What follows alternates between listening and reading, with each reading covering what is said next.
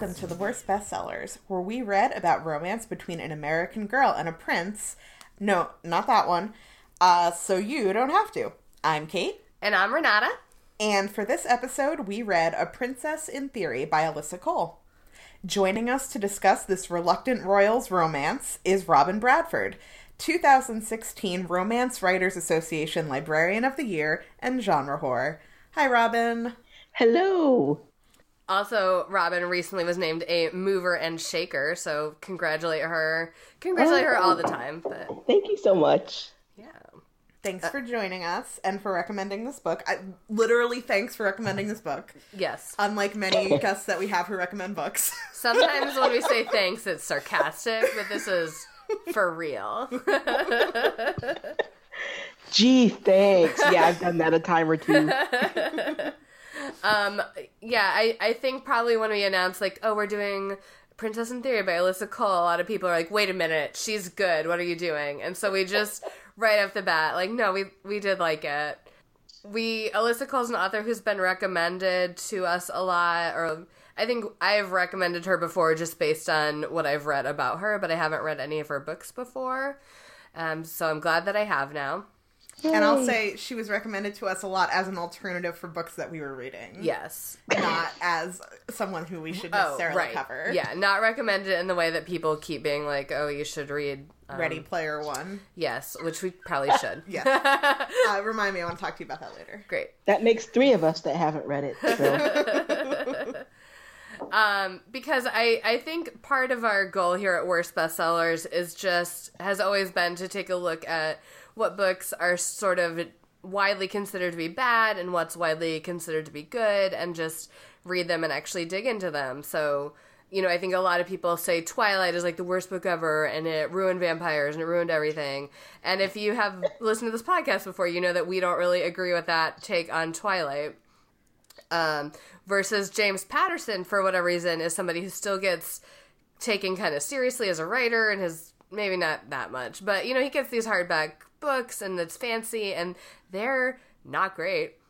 But, it's more like charming. It's more like, oh yeah, like James Patterson, but you know, whatever. They're dependable. Whereas if you're like, oh, you know, you're reading E.L. James, God, what trash. Yes.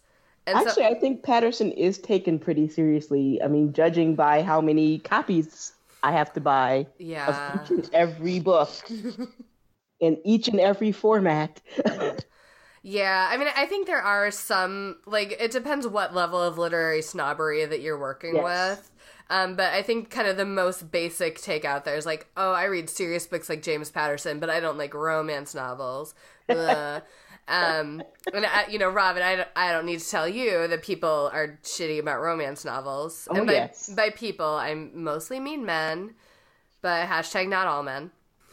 I think too, if we're talking about reasons why we would cover a book like this, which is not necessarily bad, is uh, something that we've talked about uh, not infrequently, but especially when we were talking about like Nora, or we're talking about we're on a first name basis now because she's our friend Yeah, Nora in our heads, our lady. Nora Roberts. Yeah. Um, or when we were doing other romance novels, is that like romance as a genre is something that obviously, you know, you would know Robin is taken so not seriously and so maligned by the public that everyone has this idea in their head of what a romance novel is. Yeah. And from what at least I can't speak to it from personal experience, but from what I've been told by other people who have been on the show, like that is something that existed 30 years ago. And the majority of stuff that's good out there right now does not follow these like weird, outdated ideas that are in the public consciousness. And that's something i mean like uh jenny who's been on the show had called like me out on it because i haven't read a ton of romance novels and i would say stuff like oh it's like kind of like rapey like a romance novel and she's like well not you know that's not like what they are now and it is it is something that i am trying not to to say and make these kind of blanket statements about because yeah from from what i understand and from the books like this and a few others that i have read in the more recent romance genre they're they're pretty good now. We're not and and even i think back in the days of like peak fabio or whatever obviously they still were aimed at what women, some women wanted to read, and they were still focused on female pleasure, but just in a in a way that had to deal with all the weird gender norms and like patriarchal garbage of the time. Like it had to go through that filter somehow still. I think a lot of a lot of romance has evolved in a in a good way. There are a lot more um, women focused and not just women and sex focused, mm-hmm. which um, this book actually is a, a, Princess in Theory is a good example of that. There's a, a lot of focus on the friendships, the female friendships. Yes. And I think we're seeing a lot of that in romance where you're still keeping, you know, the love and the sex and the stuff that we like about romance, but also really caring about the conversations that don't revolve around the love interest. Yes, I definitely, and I and I think also her career is very important to her. And yes. We, uh, so I, I guess maybe we've gotten enough quick intro of or slash defense of like why we're doing this book in the first place. And maybe we can jump into the plot of this one and kind of unpack as we go along if there's other general romance stuff we want to say as we go along. Sure. Sounds good. All right. So this book, what the hell is it called again? Sorry, it's called Princess, Princess in Theory. Theory. in giant letters right there at the top of my screen. I kept being like Reluctant Royal, and I'm like, no, that's not what it's actually yeah. called. Well, that's um, the name of It's from the Reluctant Royal series. Yes. So, uh, a Princess in Theory, the the main the the theory. Oh, theory, and she's a scientist. I just got that. I, well, and we can dig into that in a minute. but yeah, she is a scientist. What do you mean there are emojis? and she, her name is Naledi Smith, aka Letty. She is a scientist, and she's been getting a lot of goddamn emails. Yeah, she's a grad student. Her life is pretty rough right now, although she's making the best of it. Uh, she was orphaned at a young age, and she doesn't remember her parents, um, but she managed to, you know, have a pretty okay time through the foster system. Like, it wasn't great, but she got out, she landed on her feet. Uh, she is in grad school studying epidemiology and is very good at it, but which is infectious diseases, it's not dermatology, which is a hilarious mix-up that occurs in the book. Yes, um, but but she, you know, finds herself in a position that a lot of women in STEM and especially non-white women in STEM find themselves in, where she's kind of taken advantage of by the white male lab assistant who isn't works in the lab with her. She has to do a lot of extra tasks for him that the like fuck off kid in the lab with them doesn't have to do. She also has to uh, take on an additional job outside of her lab assistantship. Uh, working as a waitress in order to keep her head above water. Uh, she's very busy because she's also studying for her exams and trying to get like a fellowship for the summer and just like does not have time for shit. She does not have time for men. She barely has time for like her one good friendship.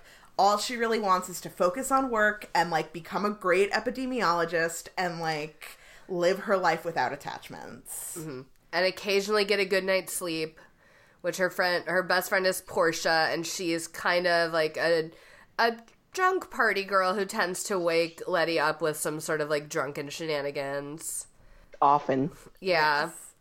Uh, so Letty's been getting these emails that sound like straight out of the Nigerian prince spam scam from someone claiming that she has been found to be the the missing bride to this prince of uh, this African nation.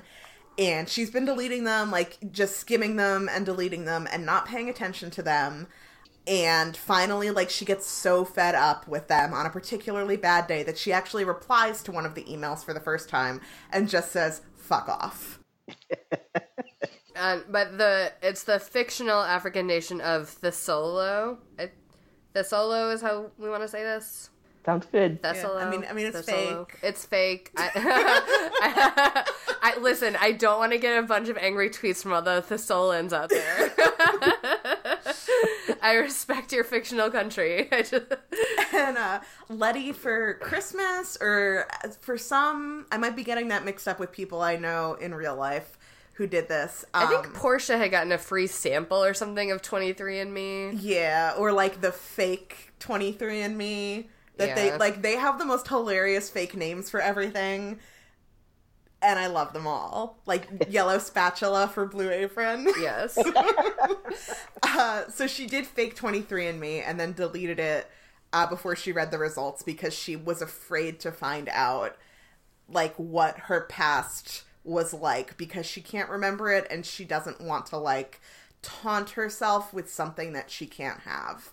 And she's just decided I'm a New Yorker. That's it. That's good enough. yep. Um, so apparently she is this like missing princess to be, and the people from Thesolo have been searching for her for years because her parents uh, fled the country with her, and then they didn't even realize her parents had died because they had cut off all contact. So it's legit. Like these emails are legit, and they are coming from the prince's personal assistant uh, who's trying to get in touch with her because like the prince needs to fucking get married. And um, the the prince's name, by the way, is Thabiso or, or Thabiso, which I kept reading as Thabisco, like Nabisco, and there's not a C in it. But I just want to say up front, I'm sorry if I say it wrong. But th- uh, Thabiso's the prince. Uh, Likotsi is his assistant, who is great. And um, around the time that Letty replies and says "fuck off," then we cut back and we see Thabiso's point of view, and um, He's on his way to New York for a business trip. He's got to meet with some investors about some natural resources that it's it's not vibranium, but is it vibranium? yeah. there's a there's like all this political stuff going on and he's got to take these meetings and then at the end of like his 2 weeks in New York or whatever there's a big gala being held in his honor. Um, but he also like now that he knows that this woman lives in New York and he has like these very fond memories of her from their the their the ceremony that they went through when they were little kids. Yeah, they had like a commitment betrothal ceremony as small children. Yeah, and he's been searching for her. Like he has this, you know, very idealized picture of her in his head based on this like fairy tale he's told himself about the woman who's his soulmate. Yeah, and like the goddess, um, their goddess of fate or whatever, their goddess of something chose, you know, them to be together. They're destined. So he decides like he tells his assistant, uh, Likotsi, like, find out where she lives and we're gonna go see her. Like Actually, if- he says he says bring her to me. Yes, and she says no. That's kidnapping. so he said, "Okay, we'll we'll find out where she is, and we'll go to her." And Likotsi can't find her home address, but he, she finds the restaurant where she works. Well, she works at like the cafeteria for the for the university, but like the fancy one. Yeah, that all like the the famous researchers and stuff who work at the university where they go to eat. And so when we when we check in on Letty at her waitressing job, uh, it's hectic. The guy that she works with is shitty and like not good at at waiting and he's like oh, i just want to like write my novel and this is getting in the way of like my dreams and she's like i don't care like go get them water and then he quits in the middle of it and they're already were short staffed and a new guy is supposed to show up to be trained that day. So now she's like down two people and she needs to train this new guy and it's all a mess and Thabiso arrives in the midst of that. So she immediately uh, assumes, of course, that he is the new help and you know says like oh like jamal like you're late but like go do this and go do that and starts ordering him around like she's training him for the kitchen.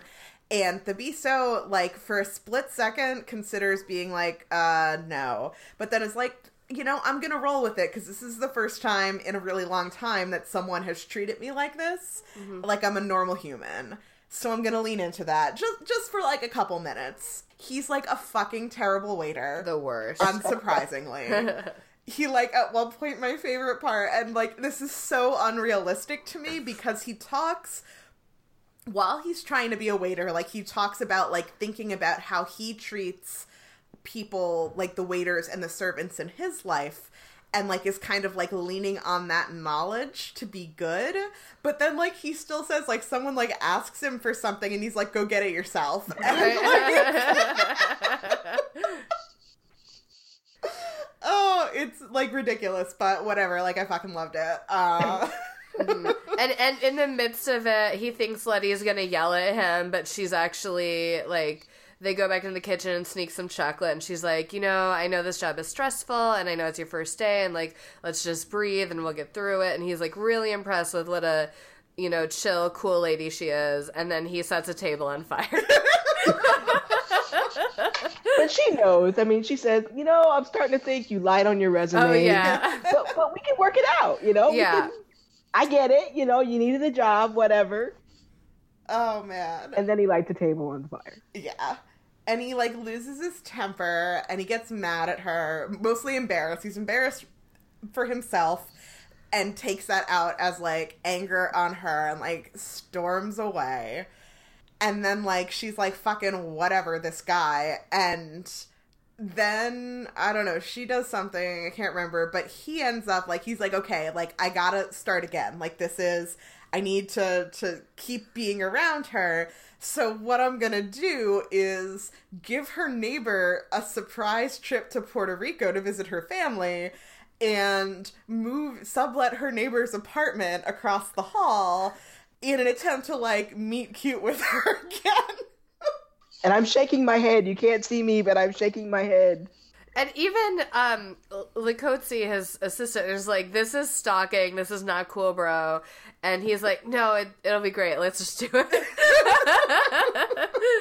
and she like legit like straight up is like like this is the dumbest thing I've ever heard. You're an idiot. But Yeah. fucking whatever, I guess.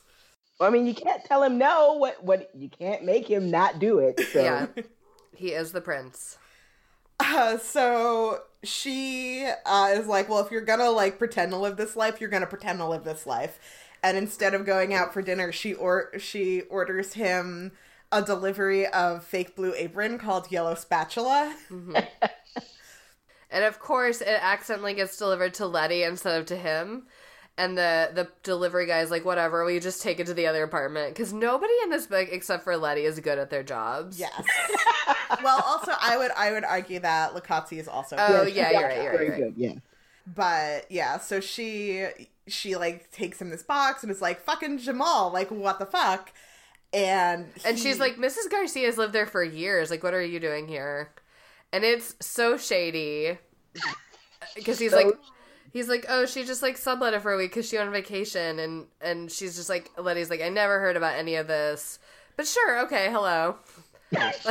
And she's like she's very taken aback because instead of like being shitty he like immediately apologizes for the way that he acted and he's like very chill and not like gross like she would expect most guys that she's been with and been around uh and he offers to cook her dinner of the the yellow spatula dinner and she's like well like i i am weirdly drawn to you like i've i've known you before and like there's some sort of pull between us that i can't understand so sure we did forget to mention that he's hot. oh yeah in case you couldn't that that might be a surprise Yeah. to you that this prince from this country in this romance novel who is our love interest is very hot But he is though.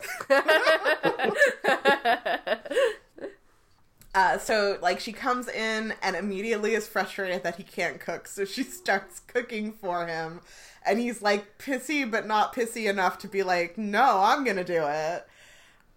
Uh, so she makes dinner and like finds herself telling him all of these things about herself that like some people she's known for years do- don't know because she never tells anyone anything. And it freaks her out so she like rushes out and he like pre-portions some food for her in tupperware and is like no like you made dinner like you have to eat it. And that surprises her too because he's not like no like stay here and eat with me or whatever. He's just like oh no like you need to eat and keep up your strength to do science. Mm-hmm. for science um so yeah like this goes on for a little while. He continues to like it intersperses between their point of view and she's like stressed out about trying to get an in she had an internship for the summer and it got canceled at the last minute because funding was cut from that department of the government so they like closed it down together the study that she was working on. Um, so she needs to find something else and she's got to study for finals and uh, she's having some like turmoil with her friendship with portia because the implication is that portia's actually uh, has a drinking problem yeah and is like that is affecting their friendship in bad ways. They don't go into it as much as I would have liked.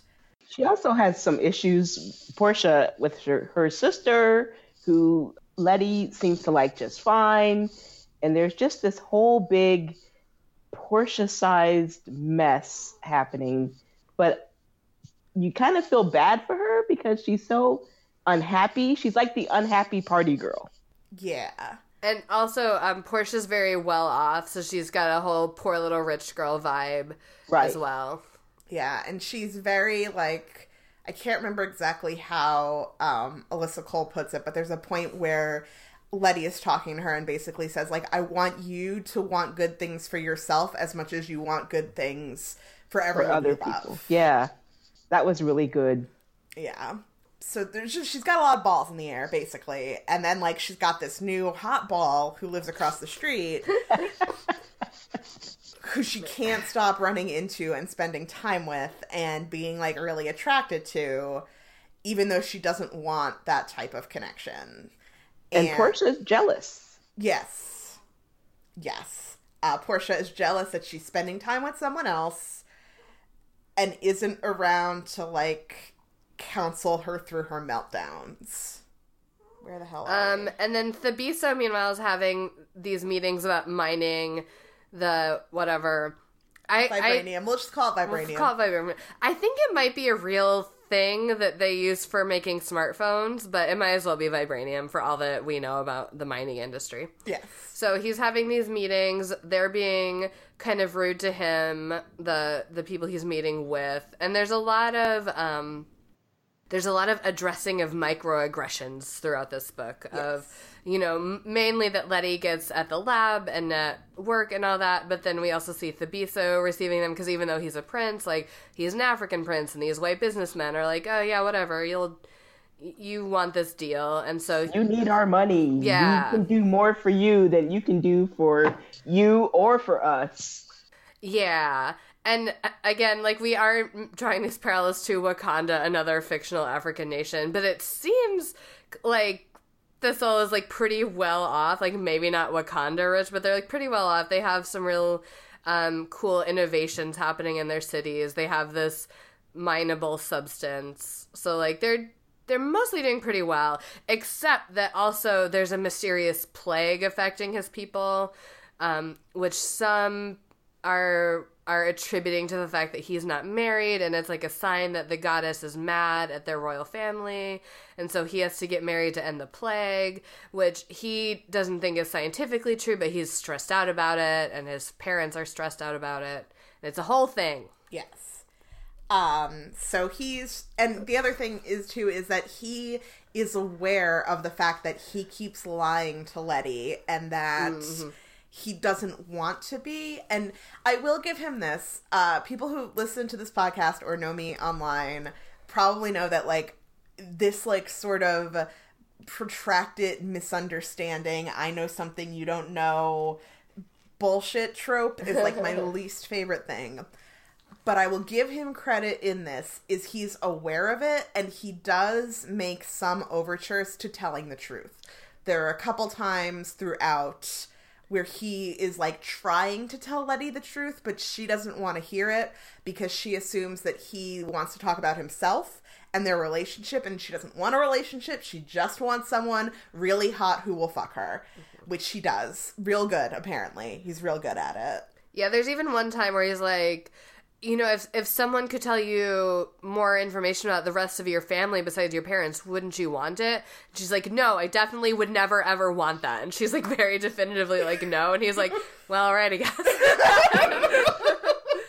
and then so like um when it and then there's another time he tries to tell her like um someone runs in and interrupts them like they're interrupted multiple times when he's trying to tell her uh But he also doesn't, and I mean, I'm sure this is partially for plot purposes as well, but like, it, it would not take that long for him to be like, hold on one second. Like, I was about to say something very important. right So, yeah, like, he, he leans into the excuses a little too hard. right He does, and and I this is the one thing I just can't get over for him.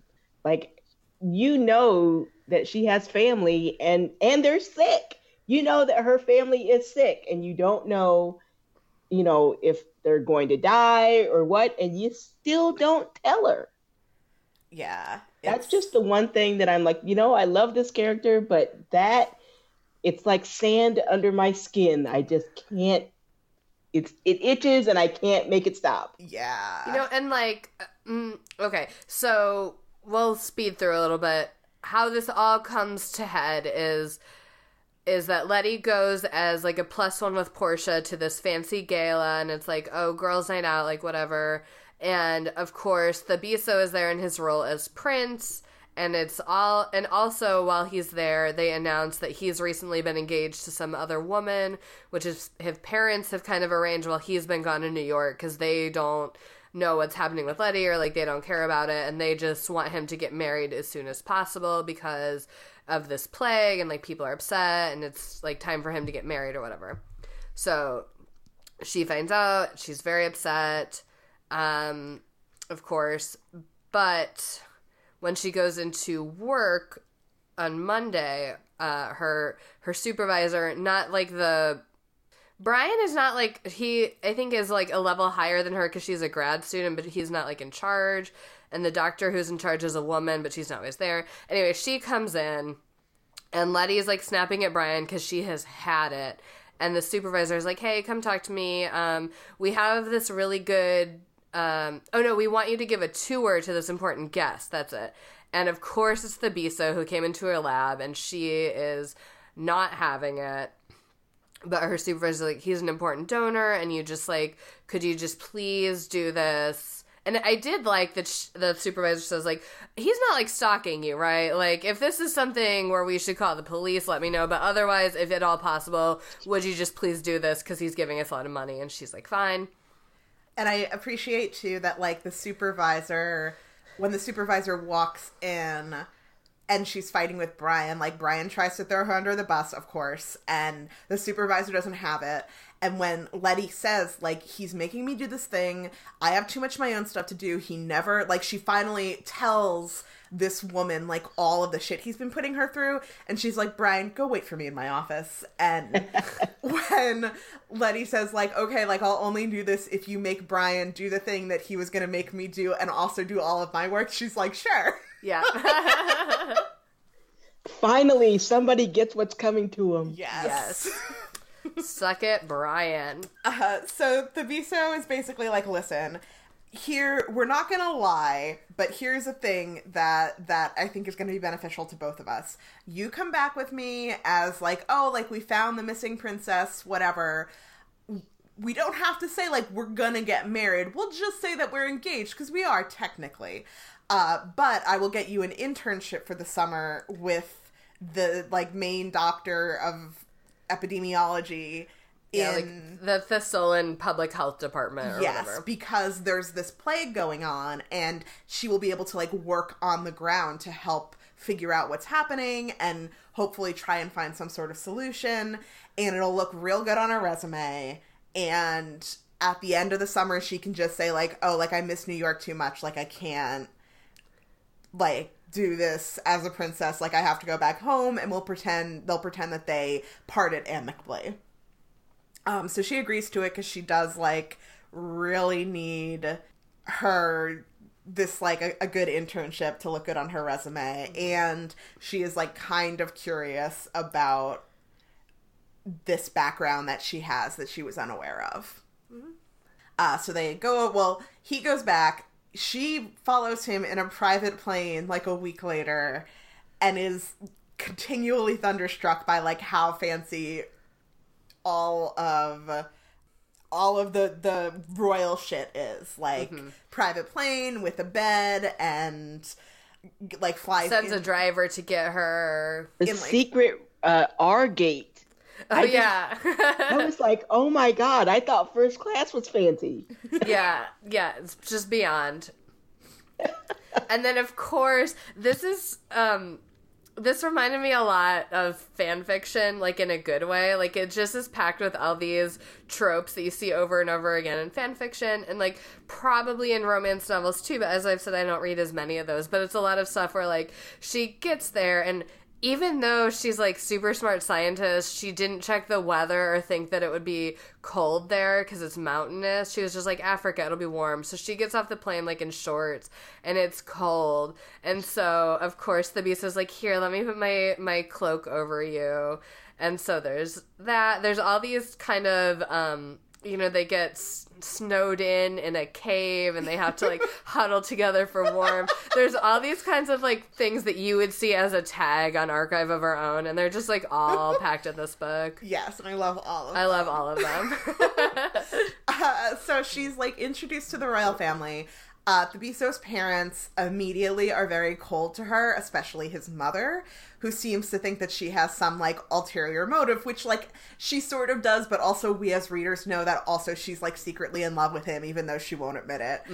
And and that she's a victim. She's a victim here too. Like she was taken away from her this land that is hers and lost her parents. And why are you being so mean to her? yeah. why are you being so mean to her Uh, so she like has to go through all like these ceremonies and also starts she meets her uncle who we've already met in the narrative through uh Thabiso and know that he's like kind of shady. He's the head finance minister and he was the person who was really pushing for this mining deal and kind of got all the other finance ministers all het up about it.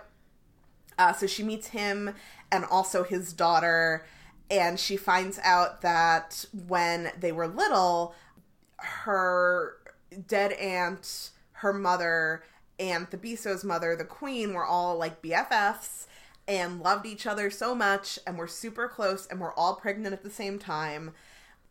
And so like that kind of like throws more salt in the wound to her that the queen is treating her so badly. Mm-hmm. But her aunt died in childbirth and her cousin was also got very sickly because of the complications. And they're never really it's never really elaborated or explained about that. And like right away she well, she finds out that if a lot of people thought that her cousin was going to be chosen by the goddess as the like future princess but instead it was letty. And apparently like her uncle was real pissed about that and got like even more pissed when his wife died in childbirth as you do like that makes sense Yeah. um and he keeps trying to give her this tea which like the second he was like drink this tea i was like oh Right. Don't do it. Yeah. And and the cousin tries to stop to not blatantly, but she's like, "Oh no, we don't have time for tea. Like we have to go now." Uh, here, Here, take, take these these vitamins. yeah. It's so important, vitamins. Uh, so she like does research into what's going on and no one can figure it out. And they go to the village where she was born and they have to go by donkey. And then a snowstorm happens and they're trapped in a cave as we said and then when they get back she still has the tea that her uncle gave her and she like drinks it real quick because she's thirsty and also she's like fidgeting because they're like talking to the royal parents and they're being dicks about it. And she's like, "I'll just drink this tea, I guess." Yeah, so she like immediately gets very sick and pukes and is hospitalized with the weird plague. And while like thinking backwards to what she did right before she got sick, she realizes it's the tea and then like blah blah blah science something because she hasn't been drinking, she's not exposed to the tea. It's from a special local herb that only grows in the village where she grew up. and because she's not exposed to it all the time, she got sick immediately, but everyone else is exposed to it like a little bit. It's like growing in their system, so they're getting sick slowly. Yeah, and her uncle is is doing it or knows about it. Like it's part of her uncle's scheme because the mining. He wants the mining to happen because he'll profit from that somehow, and so he wants the town to be fucked up so that they'll be like, "Oh, see, this town is plague ridden. Let's just like destroy it and put a mine here instead." Well, he wants to. He wants them to because the prince doesn't want them mining. So his goal is that he'll tell everyone, "Oh, everyone's getting sick because of this mineral," Oh, and the yeah. prince won't let us mine it to like make our to. And we would get money from mining, and also we wouldn't be sick anymore. Like fuck that guy. Yeah, yeah, yeah. When Yeah. really, I mean, like, it's pretty brilliant. yeah, yeah. it's a pretty good scheme. But he didn't count on Letty. That's right. He would have gotten Not away for for it. Pesky kids. Uh, so like Letty and uh Thabiso like make up and they're they don't like jump right into like marriage or anything, but like it's very clear that they she's forgiven him and like they're gonna try a relationship, but she's still gonna go back to New York to like finish her degree. And he's gonna like buy an apartment in New York and like do some work in New York that needs to be done over the next couple months. And the uncle goes to jail and Hooray! Yeah. yes and we we find out too that the uncle is responsible for her parents leaving and that's why the queen was being so rude to her was because her mother was like her best friend in the world and she felt very betrayed that she left and then like never spoke to her again uh, but then we find out that really like the uncle there was some sort of scheme and we don't know more about it but he he like threatened them and so they had to flee the country Yes. And I just wonder if he had anything to do with their death. I mean, it, I know that. Yeah. but it's like, huh? it was when I finished this, I was very I liked it a lot, obviously. We keep talking about how much we liked it. And like like Renata said, with the exception of the misunderstanding, like it just went down and like checked all of my favorite tropes. Um, so that was great. But there were a lot of threads left dangling. Her relationship with Portia was still weird. Like they kind of make up, but we never really go into more detail about why Portia's so fucked up. it definitely felt like it was laying the groundwork for there to be another book about Portia. Right, which is the next book. Oh, it is. Oh. Oh, great. Yeah, um, a Duke by default is the Okay, I, next s- book. I saw that that was that, but I, did, I guess I didn't click through to realize that was about her. That's great. I want to read that. that makes more sense because a lot of like all the stuff with her uncle and like why her parents were sent away like that was left a lot of the portia stuff was left a lot of there's this like weird vibe between portia and her sister that wasn't Yeah. really super developed so that okay that i feel yeah, I think a lot of the Portia stuff is going to be in the next book. I don't know if we're going to find out, you know, the whole backstory of Letty's parents. That might just be lost to time, but I don't. definitely the Portia stuff.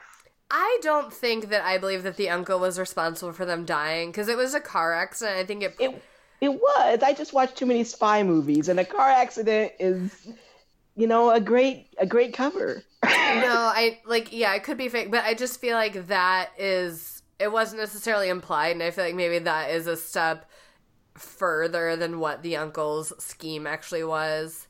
Like I, I don't know though. It, No, it's it's a, right. yeah, but it could be. We don't know what he's capable of. exactly my point. I, I mean, he did he did poison his parents? Question mark, Right. or at least like didn't f- help them. So, so All not fair, great. man. Um, yeah, and it did have a lot of, and I find this relatable because, like, I definitely have written Avengers fan fiction or whatever, where I'm like, uh, and Tony Stark did science question mark, and like, it's it's just like I'll just type did science question mark, and then like I gotta Google something and put it in here, and anytime there was kind of science stuff in here, I felt like I was like, I understand your struggle. I feel like you have just put in science question mark and you've come back to it, and that's fine. That's about all I I want out of it. Like I don't need a ton of like actual science. And I also feel like the the mystery and all that it was definitely like second banana to to the romance, and that's mainly what we're here for. Yeah. And I feel like the Ro- the Nora Roberts books we've read have maybe been more of a like 50-50 split of like romance and other, and this is maybe like 70 romance, 30 other, Yeah. and that's fine. Yes. But yeah, like I I like this a lot. This was a good read. Yeah. Oh, we haven't talked at all. This is sort of nominally like, oh, royal wedding, Harry and Meghan. I- I'm I'm not actually that invested in the real royal wedding, so I have a lot to say about it. Good for them? Question mark. I, I feel like it's kind of it hits that spot of commoner to royalty that people are um, feeling with Meghan and Harry.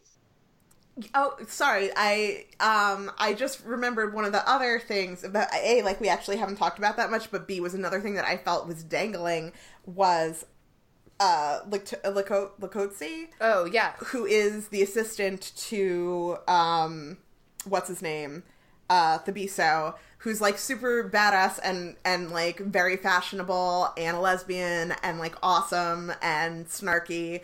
And there's a whole subplot with her too where she's like dating this woman while they're in America and then like it ends poorly and then like there's when she gets back when they get back to Thesolo there's some like undercurrents with her and someone else. Yeah, like one of the doctors. Yeah. Yeah, I would also read a book about her. I would read 900 books about her. I uh, was so happy there was a queer person in this. book. Yeah. you know, and it's something again like Nicholas Sparks books or whatever get taken seriously by kind of the mainstream, but Nicholas Sparks, I don't know, I, I haven't read any like all, all of his books, but I don't think he ever puts like non-white people in them. I don't think he ever puts queer people in them. He's actively donating money to schools that don't like queer people. Like Nicholas Sparks would never, and Alyssa Cole is just doing it all. Yes. and Oh, making it seem like it's normal. Like there's Yes. not a big special sign like insert queer person here. It's just she's just a person. Yeah, she's just there. She's just trying to do her like whatever fake Tinder app. Right. it's done like s- subtly but like very well marked if you know what to look for like the second she was introduced i was like oh my god she's a lesbian and it, it's not until like five chapters later that it's confirmed that she's a lesbian and i i just i was so happy Um, and nobody's weird about it. It's it's just it just is. And that's kind of the world we're trying to get to. Yes. And so I appreciate reading that in books. Um, and also uh, a person with a disability. Uh, Portia's sister is a wheelchair user. Not a huge character, but probably in the next one, if it's about Portia. I yes assume. so yeah it was good all around all around i was very pleased by with the exception of i shouldn't say all around with the exception of that one secret telling lying misunderstanding bit like mm-hmm. And, and I kind of like that in the friendship department, she doesn't let Portia off the hook. right? Like, she- yeah, they she's have a just good not confrontation. Like, oh, okay, you know, I get it. It's fine. Let's be best friends again. She's kind of like, no, you know, I need to take some time and and think about how we're going to change this dynamic because it's not working. Yeah. Oh, because the other thing we didn't say is Portia had suspected, like, Portia met Thabiso when he was, like, undercover as Jamal, and she kind of recognized him. And then she is the one who invited her to the gala where she found out that he definitely was Thabiso. And and Lydia was like, oh, you knew. And Portia's like, oh, I, I suspected, but I wasn't sure. But uh, she didn't say anything about it. And so Letty's furious about that, too. Which I think rightfully so, also. Right. yeah Like, you're going to bring me out here to embarrass me in public Yeah. in front of all these people? Nah. Uh, and it was another thing that I loved about the friendship. I mean, I think we, we already talked a little bit about how seriously it's taken and how like it's on the same level, but it it is like constantly on the same level. Like at one point when she's like ruminating over why the betrayal from Thabiso hurts so much, she like directly compares it to the betrayal from Portia and like weighs like the pros and cons of each with the same amount of weight.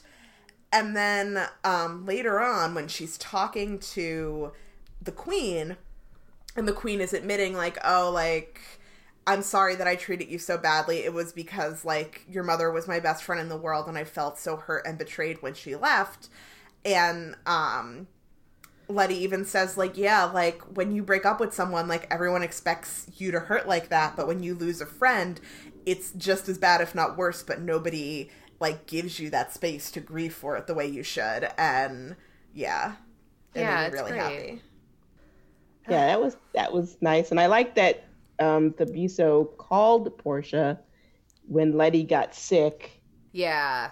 because you wouldn't necessarily expect that, but he did because he understood.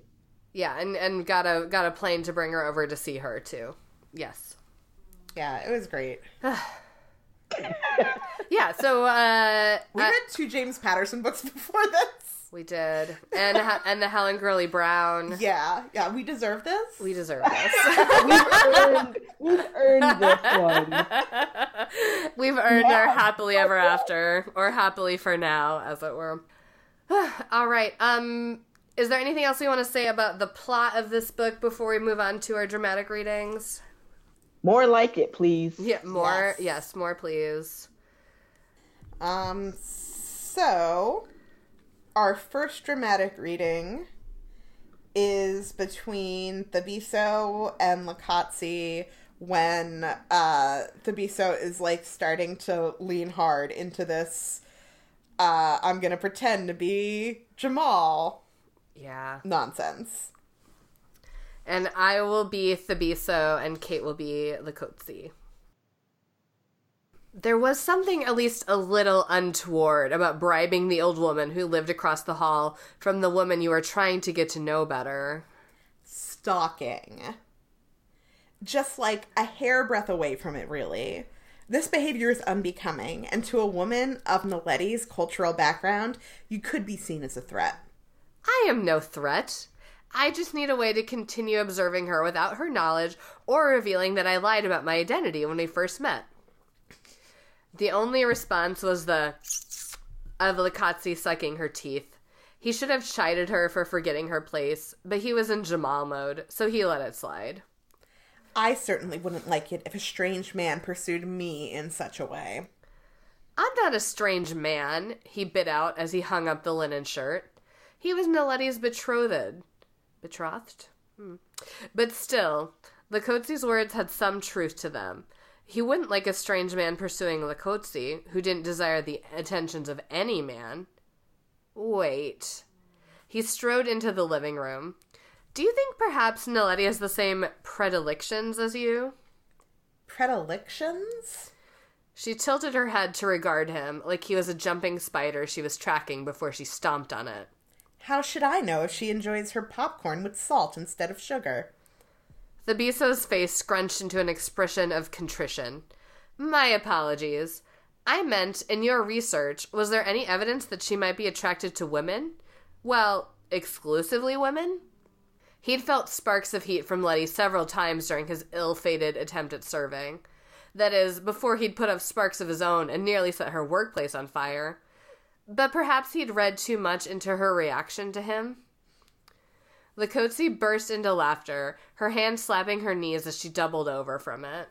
Your Highness, while I admit that you are a fine specimen of a man, being a lesbian is not the only possible reason a woman wouldn't respond to your attentions. That bit stung. Mostly because it was the truth. For a normal man, for all of his life, people liking him or desiring him had been a predetermined thing, inextricably tied to his royal status. He'd thought himself so clever when he decided to go along with Naledi's misunderstanding and pretend to be Jamal. But maybe being a prince was the only thing about him that would interest a woman. I am determined to get to know her, Likotsi. That is my right. He needed a second chance. He couldn't let things end as they had. Just thinking of his petulant behavior brought t- heat to his face. Another, Seriously, sire, I'm starting to wonder if I shouldn't have loaned you that book that everyone was passing around the palace. I know you've never had to work for female attention, so let me be clear. In reality, women don't like when strangers show up at their jobs and track their every mood under the auspices of getting to know them. Please keep in mind that just because you have the money to do things doesn't mean they should be done. Which I love because it's not ever said by name, but that seems like such a call out of Fifty Shades of Grey. Yes. I love that, and I love uh, the explicit recognition of the fact that bisexuality exists. Yes, yes. Both are good. Yes. All right. All right. Um, our next dramatic reading is from a little bit later when uh, Letty still thinks that he's Jamal, but she knows that he's like very well off and has never ridden the subway before. So they go and get like a bodega sandwich and get on the subway, and she's kind of schooling him on the subway, and it's it's like pretty cute, you guys. and uh, Kait will be Letty, and I will be Thabiso. Now they stood on the subway platform with a bag full of sandwiches, beverages, and random items she'd pulled off the shelves just to appease Julio, waiting for the uptown A train. Jamal was still looking at her after his barrage of questions, so Letty held up three fingers. To answer your questions, it's hot because the subway has its own weather system that varies by station.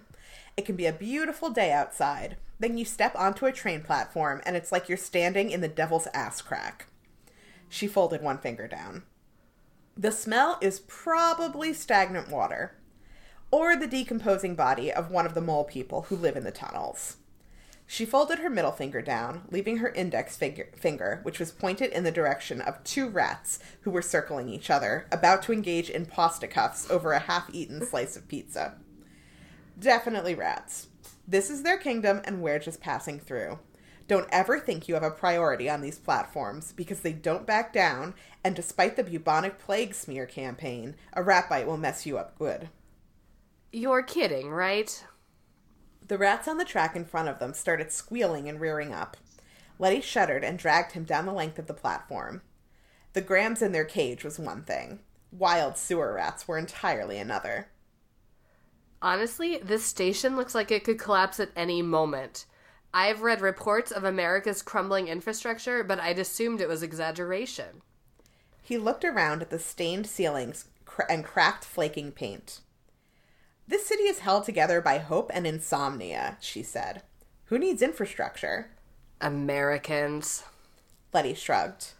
But seriously, though, I hope you have traveler's insurance, because there's been some derailments lately. Jamal's head whipped towards her. Wait, what? A gust of warm air carried the familiar subterranean scent that preceded the rumble and screech of the train as it pulled into the station. Then a rectangular steel car emblazoned with a circle of blue and white appeared.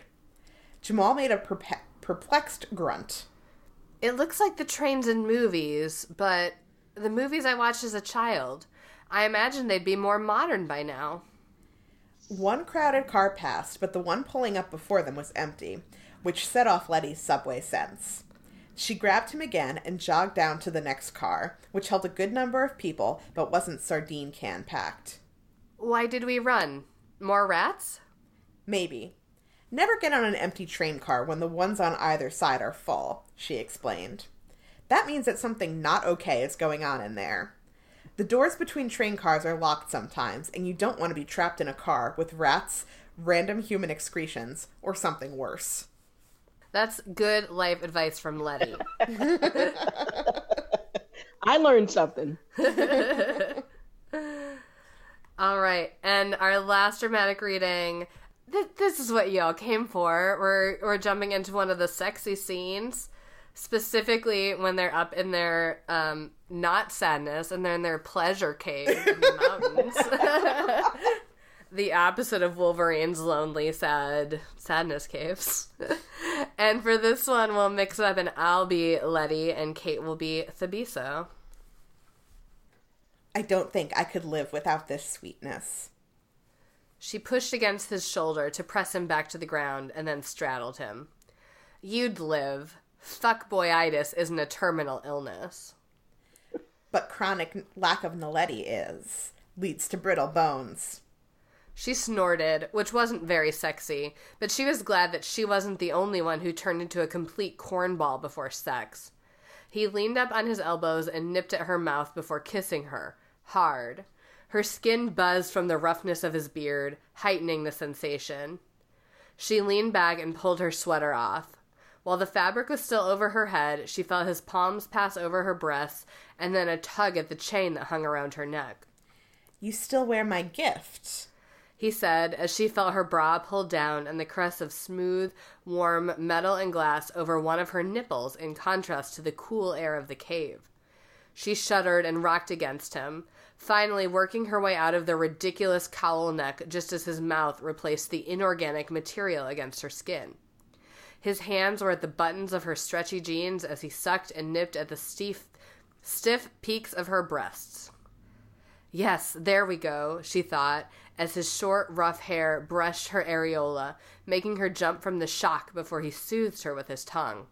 She stood to shimmy out of her pants and underwear, so preoccupied with the heat in his gaze as he watched her that she almost threw her jeans into the fire. She bent to ret- bent over to retrieve them and heard him groan. Stop teasing me, Naledi. She threw them a safe distance from the flames and crawled back onto his lap. The bulge at his groin jumped invitingly as he thickened, pressing up against her as she moved to settle against his cock. He stopped her mid kneel. Wrong seat, he said. Then his strong hands were at the backs of her thighs, urging her up his torso and toward his face. Um, that syllable was the only one she was able to emit before his hands clenched her ass and his beard nestled between her thighs. Holy shit, she gasped. His tongue pressed hard against her clit as he lapped and sucked and nibbled, pleasure dispersing through her body like a substance that would expand until it filled every part of its container. Her knees pressed into the rocky ground that was barely softened by the blanket, but the nerve receptors there were dampened by the work being put in by Thabiso's tongue. Letty ground into his face, crying out at the scrape of his beard against sensitive skin. His fingers pressed hard into her thighs, but above all, at his tongue that tongue alone made Thesolo one of the wonders of the modern world. Thabiso fuck, she whimpered, and his name on her lips seemed to flip the switch on the tornado feature of his tongue. Thabiso swirled the hard warmth against her clit without mercy, and Letty's arms flailed wildly in the air as she reached for something, anything, to keep her from being knocked over by the sensation. Finally, just as the orgasm curled her toes and bent her back, she grabbed his head and rode it out. At her abrupt cries, Thabiso slowed down, slackened his hold on her, and licked more softly. Her thighs trembled, and she felt him smile against her, a shockingly intimate sensation. She crawled down his body, and he sat up so that his face was level with hers when her ass came into contact with his still clothed erection. He looped his arms around her and kissed her. Are you okay, goddess of fire? She almost laughed at the ridiculous moniker, but then she stopped herself. She was feeling pretty powerful with all the good post orgasmic bliss zinging through her. No, she said, then kissed him, tasting her own essence. You're not in sight of me. The Thabiso leaned over to reach into his bag and pulled out a sleeve of condoms. I'm dating a public health student. Oh, Thabiso. Hilarious. love that. Love that tornado feature tongue. I noticed too, um, as looking going through that passage that I, I don't think I necessarily noticed the first time I read it, that a lot of the ways that she thinks about sex are very like I don't want to say scientific, but like related to like looking at it through the lens of like a science or lab work, if that makes sense. Well, that's the way she looks at everything. It's true, it is, and I I don't like that trope usually, and I mean I don't love it here either. But it, I it was very well done that it it continued throughout, like even things like that, as opposed to her just being like, I am a scientist, I don't understand emotions. Yeah. Beep boop, I'm a robot. yeah, it's it's sexy science. sexy science. I like it. All right, so that that's a little taste of what that book is, and as we've said before, it's pretty good. So Yeah, you should read it. yeah, or just let us read you the best parts, which we just did. so let's move on now and play some Would You Rather. And I'll ask Would you rather work as a waitress with Dan or a lab assistant with Brian? And I can't kill either one. You can't, but uh, I mean, like if the restaurant gets set on fire and Dan dies, that's not that's not on you.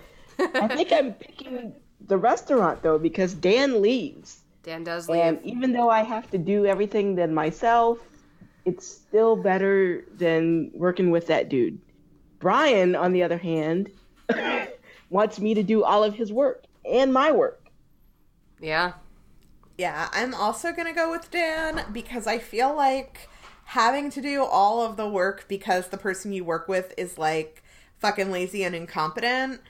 And it's like, but it's also just, it's not your career, it's just the work that you're doing to make money feels different to me than like being in a situation where it directly affects your career and like you're fucking being taken advantage of by both your superior like it seems like the chef at the restaurant respects her. It's just this fucking asshole waiter who she has to work with who's like a space case asshole um and i'd rather work with a space case asshole who's on the same level as me than have to deal with someone who's above me and treats me like garbage Yeah, because one wrong move or one wrong, you know, misplaced word, and you can kind of screw yourself, you know, out of whatever internships or whatever you're trying to get throughout your career and maybe even afterwards. yeah I Yeah. hadn't thought about it that way. That's very true. I, I think both waitress and lab assistant are two jobs that I would be terrible at, and I would Yes. I would be so bad at both of them. Uh, Dan and Brian aside, one of the duties of lab assistant is that you have to kill the mice. Which I mean, Letty doesn't like it. Like, and I, I have friends who've had to do this in science jobs, and like I understand it's just part of science, and you just have to do it. But I don't want to. I really don't want to. So I'll be a waitress. I actually think I might be Dan in this situation. Oh so that, yes, yeah. I would be. I would be like spacing out. Like Letty would hate working with me. She'd be like, "You have to go and like bring the table their bread," and I'd be like, "What? No, I was on my phone. Sorry." Like, Exactly. I was playing Diner Dash instead of actually doing this. uh, boy. How about uh, would you rather be royal with responsibilities like Thabiso or free and cool like Jamal?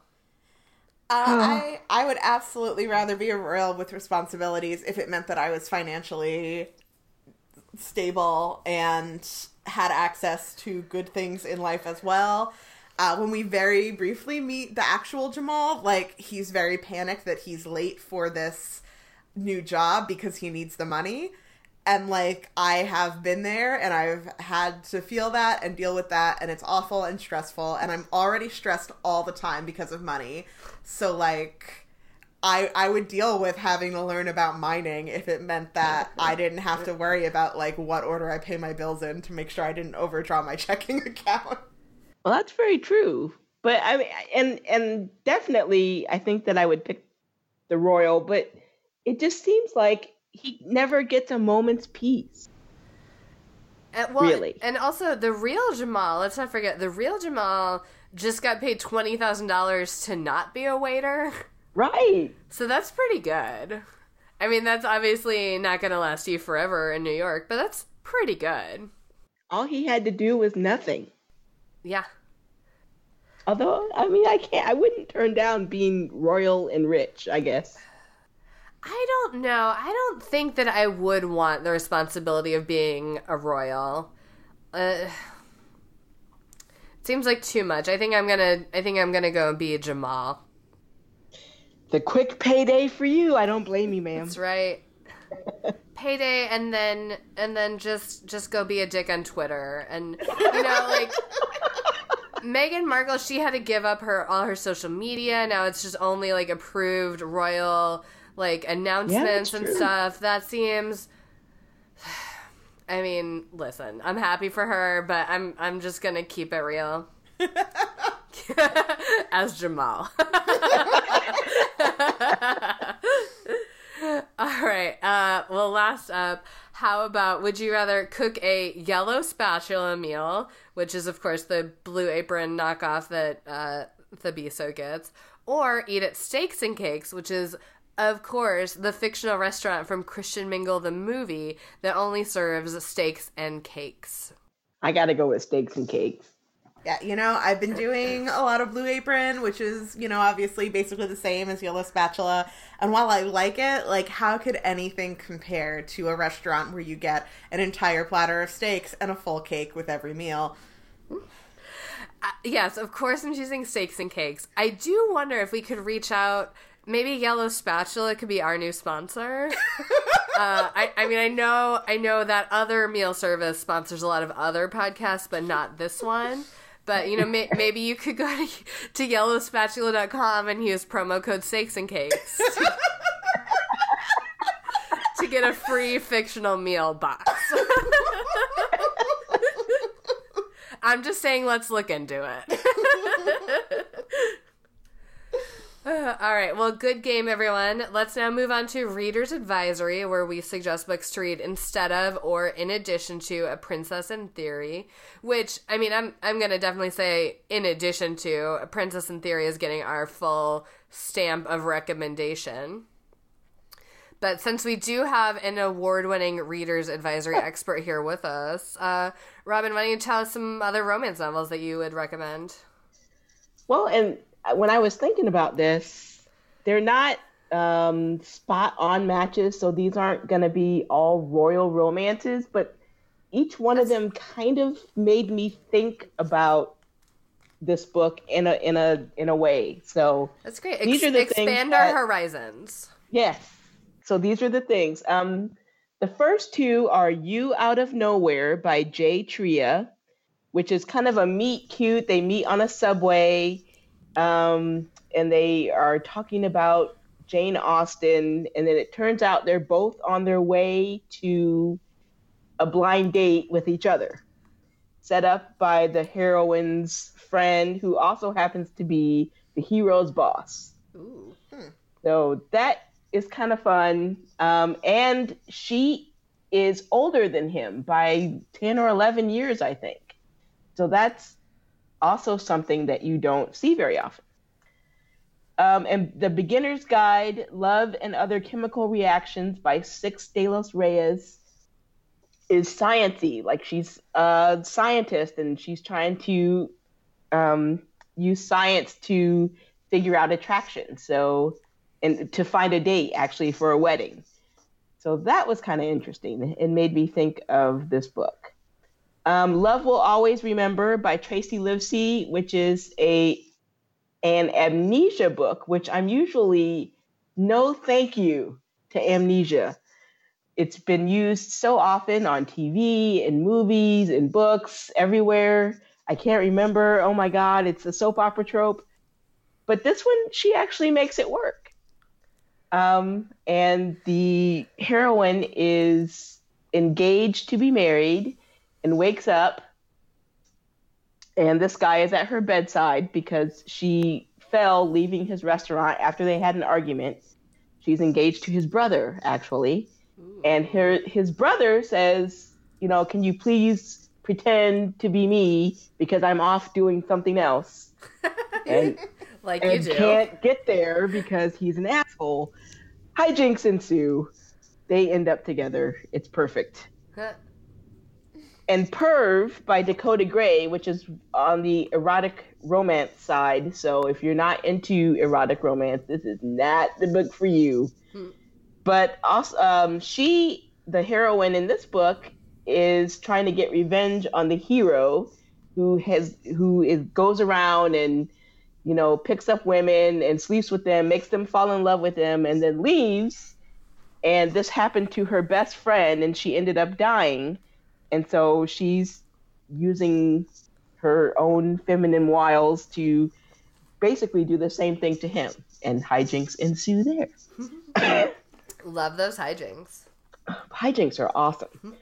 a Bollywood affair, another um, engaged or married. They were married as children, and then the hero or the heroine is thinking that she's still married, and the hero has gone off about his life and forgot all about you know her. So she comes to America to figure things out, find him, do things, and she ends up with a whole new life that's even better than the one she thought she wanted being married. Blush by Cherry Adair is another of mistaken identity. The hero is hero in quotes, an assassin who is charged with killing the heroine. And so he, you know, slides into her life and gets to know her. And of course, he doesn't kill her. But yeah, you don't see too many assassins in romance novels. And this is also on the erotic romance side. So not for you. And Big Rock by Lauren Blakely. And this is an interesting book because when I picked it up, I read the first chapter or so and I was like, nah, this isn't for me. So I put it down and then for some reason, I picked it back up again and ended up loving it.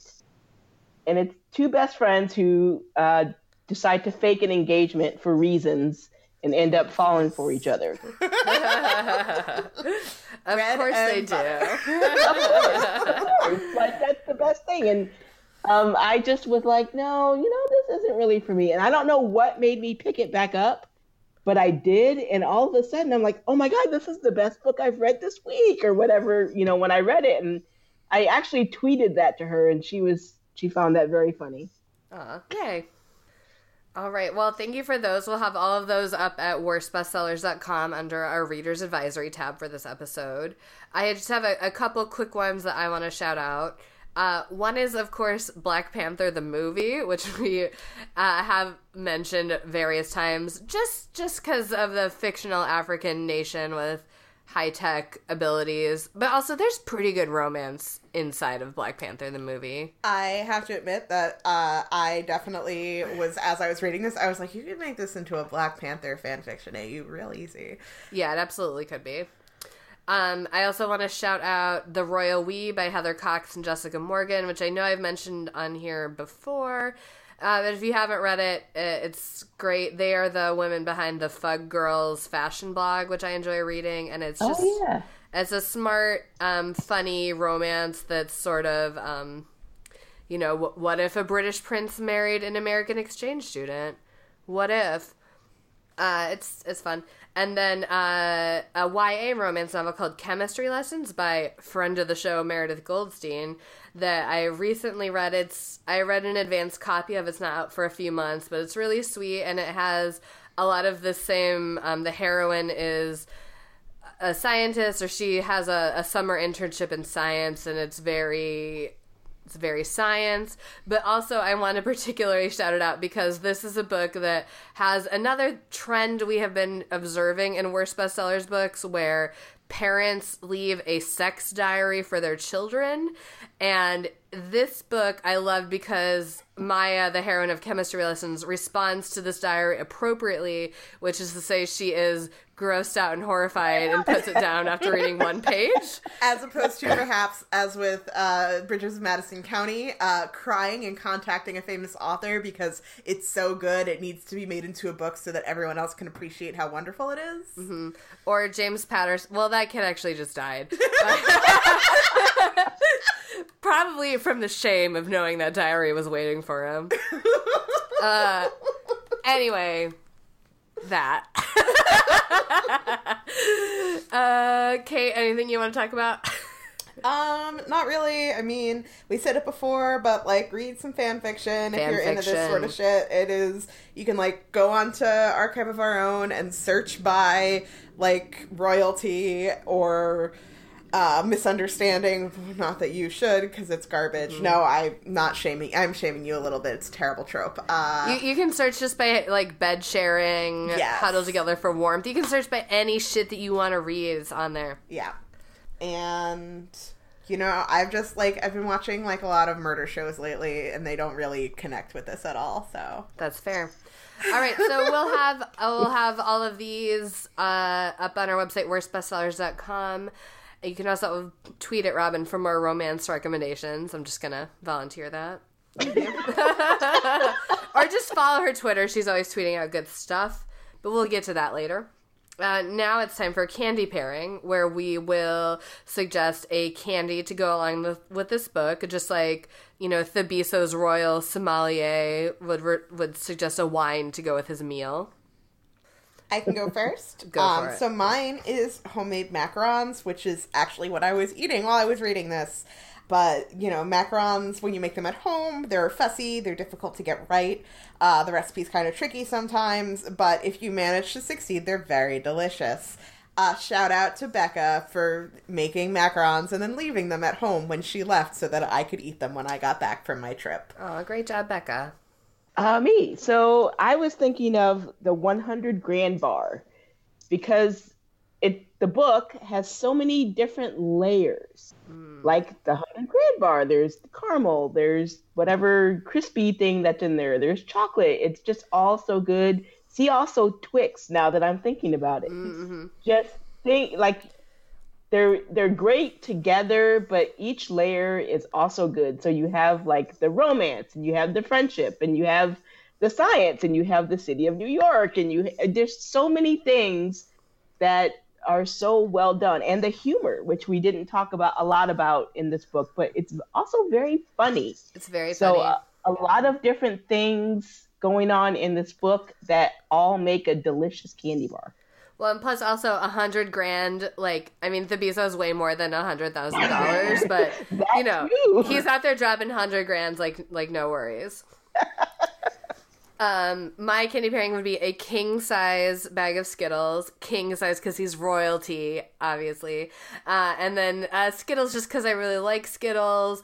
But there is a little bit of there's uh, variety. Obviously, there's all the different fruit flavors that come together. Some of the fruit flavors are better than others. Like the red Skittle is like getting snowed into a cave, and the yellow Skittle maybe is like this whole deceit and deception.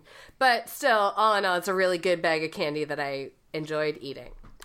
And can I just say, this w- wouldn't necessarily come up in any other context. Mrs. Garcia comes back from Puerto Yes, Rico yes. with a hot dude. Yes. Plus. Get A it, Mrs. plus. Garcia. No one is left behind in this book. No one.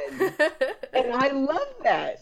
I mean, it's just a, it's just a little thing. She didn't have to put it in there, but I love that she did. Yes, same. yeah, and we we are understand that Mrs. You know, Thabiso paid Mrs. Garcia very well for her apartment, so she got a much nicer trip to Puerto Rico than she otherwise would have. So just, ah, just great stuff all around for everyone. How Mrs. Garcia got her groove back. That's gonna be book three in the series. I hope. All right. Uh, now it's time for our favorite game, the Rock Paper Snikt, where we attempt to improve this already great book. Um, in Kait's case, by putting Dwayne the Rock Johnson into it. In my case, by putting Wolverine in it. Uh, Robin will hear both of our proposals, and she can choose which will most enhance the book, or she can choose paper, which is to leave the book as is. All right. If Dwayne the Rock Johnson were in this book, he would be one of the I can't, I can't remember the name of fake Uber. All of the I know I said this before, but all of the fake things in this were amazing.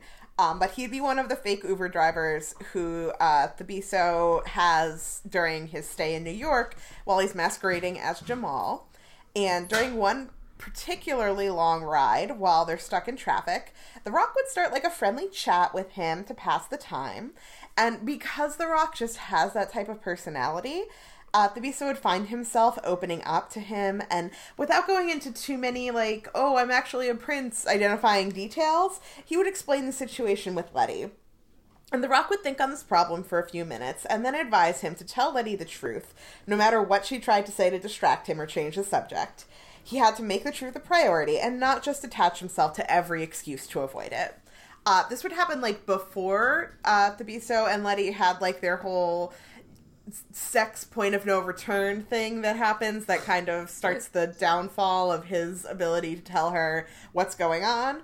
Um, so he would admit to the truth to her before that. Um, and it would generally get rid of the unnecessary conflict and deception in the first part of the book, but the rest of it would pretty much play out the same way. By the way, while you were talking, I looked it up. The fake Uber is called Super Lifts. Yes. All right. That sounds great. But if Wolverine were in this book, uh, I think he would get a call from his old friend T'Challa, aka Black Panther, uh, making some inquiries about Thabiso being in New York and the Princess Plague and all that. Because, you know, Wakanda and Thesolo, I, I assume, share a border. So he's, he's in on all of this. Um, but he can't make it to New York, so he asks his friend Wolverine to go try to set up a meeting with Thabiso and see what's up. I think Wolverine would end up getting really suspicious of the whole deal. And um, he would, of course, also meet Letty because they're hanging out and the beast is staying in that sketchy apartment. So, in the course of this, I think Wolverine would pull some strings and get Letty an internship in Wakanda instead of the one that she does in Thesolo. Uh, so, of course, she and her mentor Shuri would still figure out the whole plague situation right away before anybody gets too sick from it. But Letty would have a little bit more space to process everything that happened with Thabiso before having to jump right back into all that whole betrothal ceremony stuff. I think they would still get there, but maybe just be in a slightly different mental space by the time she got to that point. Wow. Well, you know, I... oh, it's hard to vote against Black Panther, but I think I have to go with The Rock. That's fair. I think I think I have to go with The Rock. I kind of like the whole those two working it out in the back of a cab slash super lift, and then him actually taking the advice instead of ignoring it, like he did with Likotsi, and making it work. The Rock does give extremely good advice. It's true. And people tend to listen. That's the thing. Mm-hmm. Yeah. And you know, honestly, I'm sure that somebody would write the the Wolverine version of the fanfic with Black Panther anyway, so like maybe you could win and, and get to read both. Yeah. You know, or maybe Letty and Thabiso could go on their honeymoon to Wakanda. Yes, there you go. uh, in the next book. All right, what do you guys think the moral of the story is? I would say the moral of the story is if a spammer has sent you more than five messages, perhaps entertain the possibility that they're actually legit. Okay, I don't think that's a good moral. Speaking as someone who helps old people reset their email passwords every day, I be, double check. Just be careful about that. My spam email is always you know, wanting to a date me because I have a name that could be a guy's name. So mm. they're, you know, trying to send me pictures of their boobs or telling me that they're ready and willing online waiting for me. It, no. No. I don't get a ton of spam from repeat customers though. Like I don't get five messages from the same like you know, friend in Europe who's trapped without access to their bank account who needs me to send them ten thousand dollars and they'll send it back. Like usually, like it's a one off. I think I do, but it's only because I don't check my spam email folder except for like once every six months, right before it's about to be deleted. so yeah. yeah, I don't. I don't know. I guess I Although don't look I, at who it's from. I just look at the subject line. I could be missing out on a prince. Hey, I told Alyssa though I, that I do look at my spam a little more carefully now because of this book. yeah, you know, you never know. You never know. I think my moral of the story is be yourself, no matter how fabulous you are, because it seemed like even though Thabiso was like all that and chips and dip, he still was trying to be Jamal, and that's what got him into trouble. True and or don't rent your apartment to strangers. But seeing how that turned out for Mrs. Garcia, I'm gonna scratch that. That is not a moral. Do rent your apartment out to strangers. yeah, Good I think I think happen. that is a moral. Yep. uh, my moral of the story is simply fuckaboyitis is not fatal. That's good, solid. Yep. Thank you.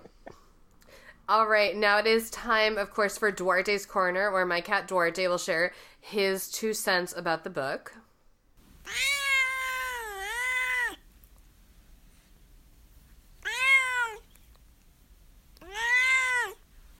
Right, you know, Duarte, we we didn't mention that uh, Letty has two pet mice, and I, you're right. I'm not sure why somebody would keep those little snacks as a pet, but I don't think she really had the time or the space to dedicate to a cat. You know, I don't think you you would want a cat in that apartment. Also, because she explicitly keeps the mice because she saved them from the lab. Mm-hmm. She's a Like, hero. You know, don't don't. I I think if you were to add cats in, then that would imply that she was doing experiments on cats in the lab, and you know, I I think that would just make you sad, really, if you read that version of it. It would. It would be upsetting. but you know, now maybe when she moves out of the apartment, maybe when she's living in the palace uh, in in Thesolo, I, I bet they'll get some cats. Maybe hang out with the Black Panther. Have Black Kitten. Uh, yes. All right. Well, Duarte, thank you as always for reading these books. I know it cuts into your nap time, and we do appreciate it. Uh, do any humans have any closing thoughts about Princess in Theory? I loved it. I loved it so much. And I, I'm a huge fan of Alyssa's um, historical books. So I was kind of like, yeah, I don't know how I feel about it contemporary, but oh my God, I know how I feel now. I love it. Yeah, it was super funny. Yeah, and I, I think that is it. We have recommended her s- historical romances, especially when we talk about Hamilton, which we do a lot. Uh, not that her historical romances are directly. Actually, wait, did she have one of the ones in that Hamilton's Battalion? she did. Yes. Okay. I gotta read that still. I think I would read the next two in this series if I remember that they exist. I have a terrible memory, and I always ignore all of my lists of books that I want to read that aren't out yet. But hopefully, I'll remember, and then I'll read them. I'll I'll send you a. s- I can't remember what the fake app was. I'll I'll text you about it. An Insta photo. You'll send. Me I'll send you an Insta photo. message? Yes, thank you. uh, yeah, Robin, thanks for picking this for us, and thanks so much for joining us to to, to talk about it. Well, thanks for having me. It was so much fun. Um, if you want to follow worst bestsellers on social media, we we don't have an Insta photo because that's not real, but we do have a Facebook, which is just facebook.com slash worst bestsellers, or on Twitter at worst bestseller with no S, because the S was tragically lost in a, a car accident when we were very small. We don't remember the S at all. Maybe it was our uncle's fault. We don't know. uh, we also have a Goodreads group that is best accessed by going to worstbestsellers.com and clicking on the Goodreads link. Uh, you can subscribe to us on Stitcher, iTunes, or Google Play. If you do subscribe to us, please rate and review us. Uh, if you rate and review us, it pushes us up a little bit on the charts and makes it easier for new people to find us. If you don't rate and review us, we might be forced to send you some Thesolan tea in the mail. Uh, we won't tell you what it is though, so then you'll just like start getting like weird and dizzy and nauseous, and uh, you know you'll have to to get the antidote from us by rating and reviewing. We'll hold it hostage. You can also support us on Patreon, uh, where you can pledge a small monthly recurring donation that goes towards things like uh, buying new equipment for us, hiring logo and merch designers, paying our editor, and uh, in return for that, you get perks like a newsletter, postcards, all sorts of other cool things. And you can do that at patreon.com slash worst bestsellers. Uh, also on our website, worstbestsellers.com, there is a link to our merch store where you can wear our podcast on your body. You can wear the Rock and Wolverine on your body, more importantly. Finally, if you want to follow just me personally on Twitter, I'm at Renata Snacks, and Duarte lives there too. Uh, you can follow me personally on Twitter at 14 across. Oh, and you can follow me on Twitter at Tuphlos, T U P H L O S. I've been meaning to ask Robin, what is the meaning of your Twitter name? It means blind boy in Greek. Oh, I took Greek for uh, a year and a half in college, and that's one of the few words that I remember. All right. Excellent. Very uh, fancy. I'm impressed by people who speak languages that have any sort of non-Western characters. 'Cause I'm like, oh, Well, that was that's one of them. Yes. yeah, yeah. You gotta you had to learn all those uh, curly letters and stuff. all right, uh, yeah. And if you are not already following Robin on Twitter, you absolutely should be, especially if you are a librarian or do anything with books. That's that's where it's at. Is her Twitter. Well, thank you so much. All right. Uh, thank you again for joining us, Robin. It was great. Thank you to everyone for listening, and we will be back in two weeks with Wonder by RJ Palacio. We will see you then. Bye. Bye.